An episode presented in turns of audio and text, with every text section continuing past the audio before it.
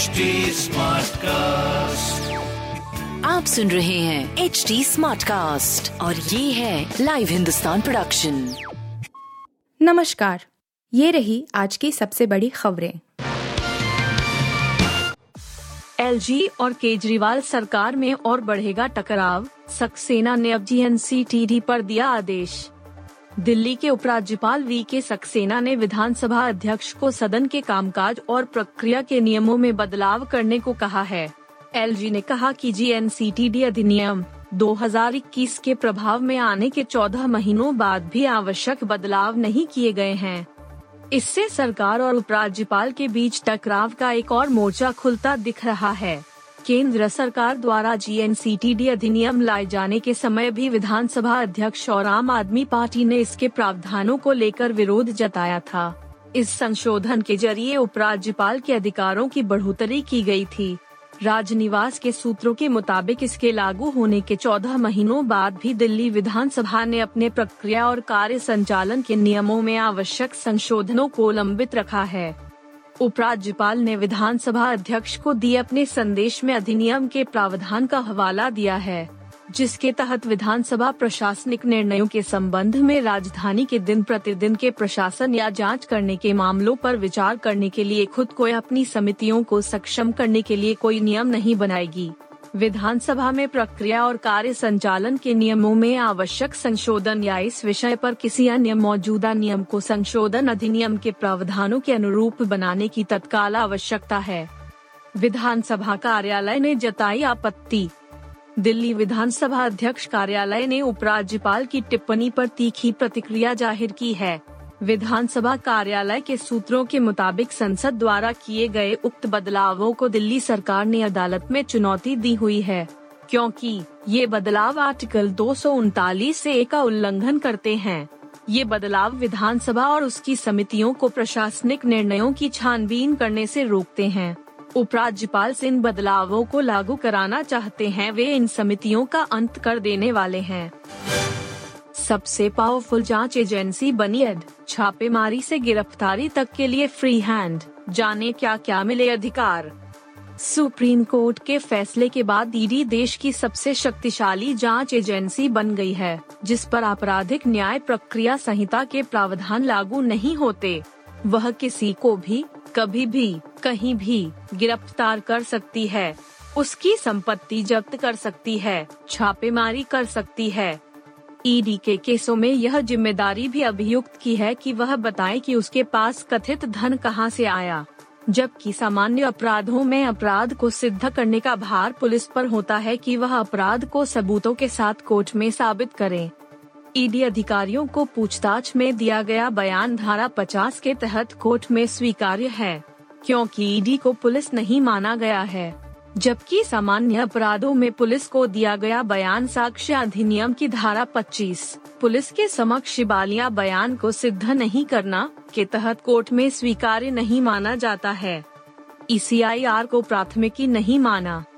ED की ECIR को प्राथमिकी नहीं माना गया है और इसलिए इसकी जानकारी अभियुक्त को देना अनिवार्य नहीं है।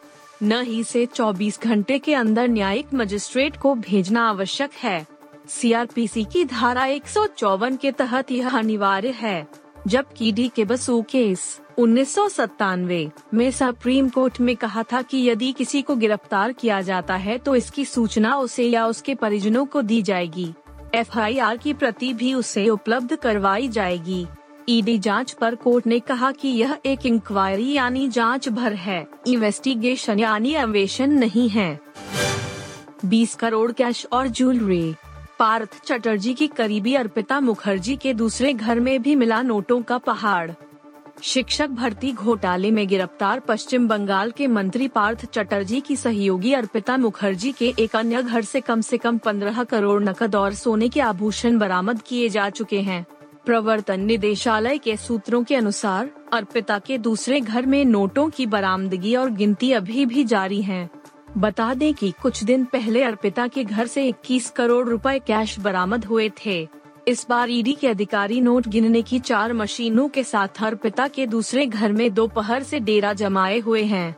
अर्पिता के दोनों घरों से अब तक 45 करोड़ से ज़्यादा कैश बरामद हो चुका है।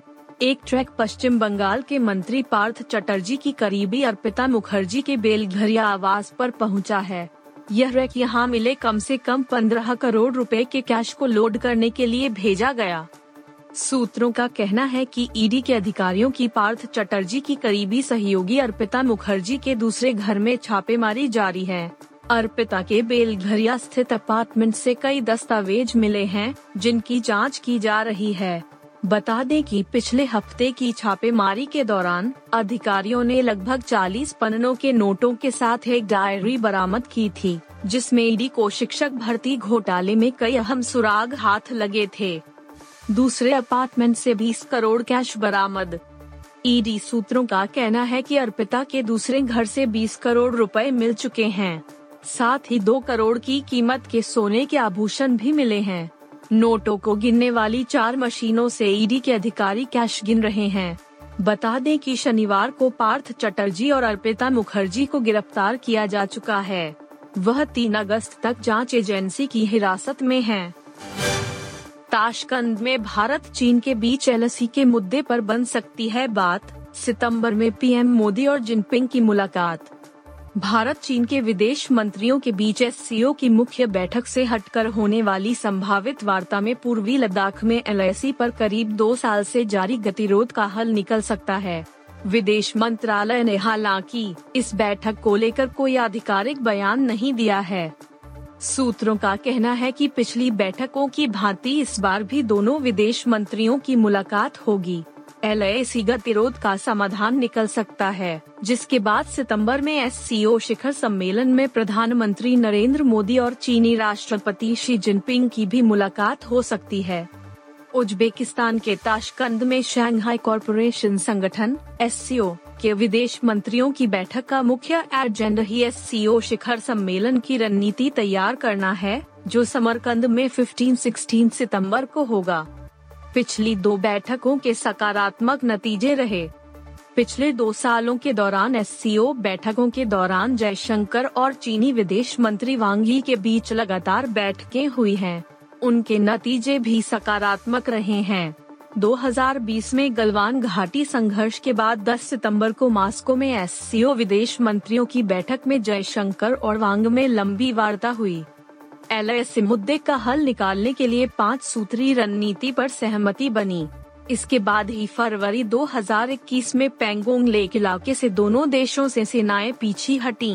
उसके बाद 2021 में दुबांशे में हुई एससीओ बैठक में भी दोनों विदेश मंत्री मिले और एल के मुद्दे पर राजनयिक संवाद और बातचीत जारी रखने पर सहमति बनी। हालाँकि हॉट स्प्रिंग समेत कई बिंदुओं पर अभी टकराव जारी है, लेकिन बातचीत का सिलसिला भी जारी है। हाल में दोनों देशों के सैन्य कमांडरों के बीच सोलहवें दौर की वार्ता भी हुई है।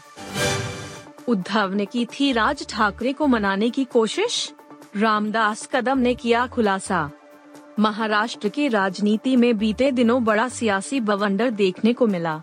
शिवसेना के बागी विधायकों के तेवर ने उद्धव ठाकरे से मुख्यमंत्री की कुर्सी छीन ली।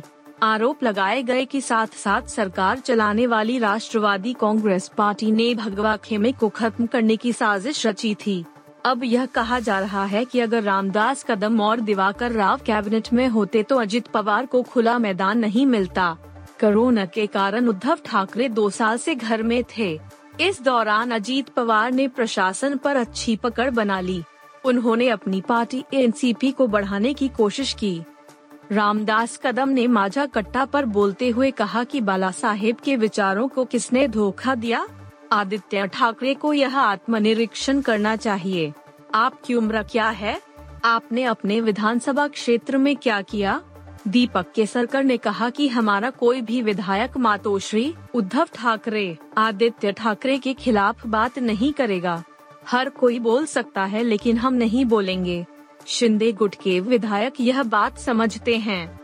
रामदास कदम ने आगे कहा, सभी विधायकों का स्टैंड तैयार था कि आप एनसीपी का साथ छोड़ दीजिए, हम फिर आएँगे। हालाँकि कई विधायक संजय राउत की भाषा से नाराज़ हो गए। उन्होंने कहा, हमने शिवसेना के लिए खड़े होकर दूसरों की आँखों में आँसू ला दिए। बावन साल बाद अब उन्हें शिवसेना से निकाला जा सकता है। आप कितने लोगों को निर्वासित करने जा रहे हैं? आदित्य के साथ जो भीड़ दिखती है, कल हम भी चलेंगे तो वहाँ भी भीड़ होगी। क्या हमने इतने साल पार्टी में बर्बाद किए? पीवी सिंधु होंगी C W G opening ceremony में भारतीय दल की ध्वजवाहक। ओलंपिक में देश का नाम रोशन करने वाली स्टार बैडमिंटन खिलाड़ी पीवी सिंधु को बड़ी ज़िम्मेदारी मिली है। ओलंपिक मेडल विजेता पीवी सिंधु कॉमनवेल्थ गेम्स की ओपनिंग सेरेमनी में भारतीय दल की ध्वजवाहक होंगी। भारतीय ओलंपिक संघ ने इसकी जानकारी दी जिसकी पुष्टि समाचार एजेंसी एनआई ने भी की है। आपको बता दें, दो बार की ओलंपिक मेडल विजेता दूसरी बार राष्ट्रमंडल खेलों में टीम इंडिया की अगुवाई करेंगी। सिंधु इससे पहले 2018 गोल्ड कोस्ट राष्ट्रमंडल खेलों में भी भारत की ध्वजवाहक थीं। आप सुन रहे थे हिंदुस्तान का डेली न्यूज़ रैप, जो एच टी स्मार्टकास्ट की एक बीटा संस्करण का हिस्सा है आप हमें फेसबुक ट्विटर और इंस्टाग्राम पे एट एच टी या podcasts@hindustantimes.com पर ईमेल के द्वारा सुझाव दे सकते हैं सुन रहे हैं एच डी स्मार्ट कास्ट और ये था live Hindustan production smart cast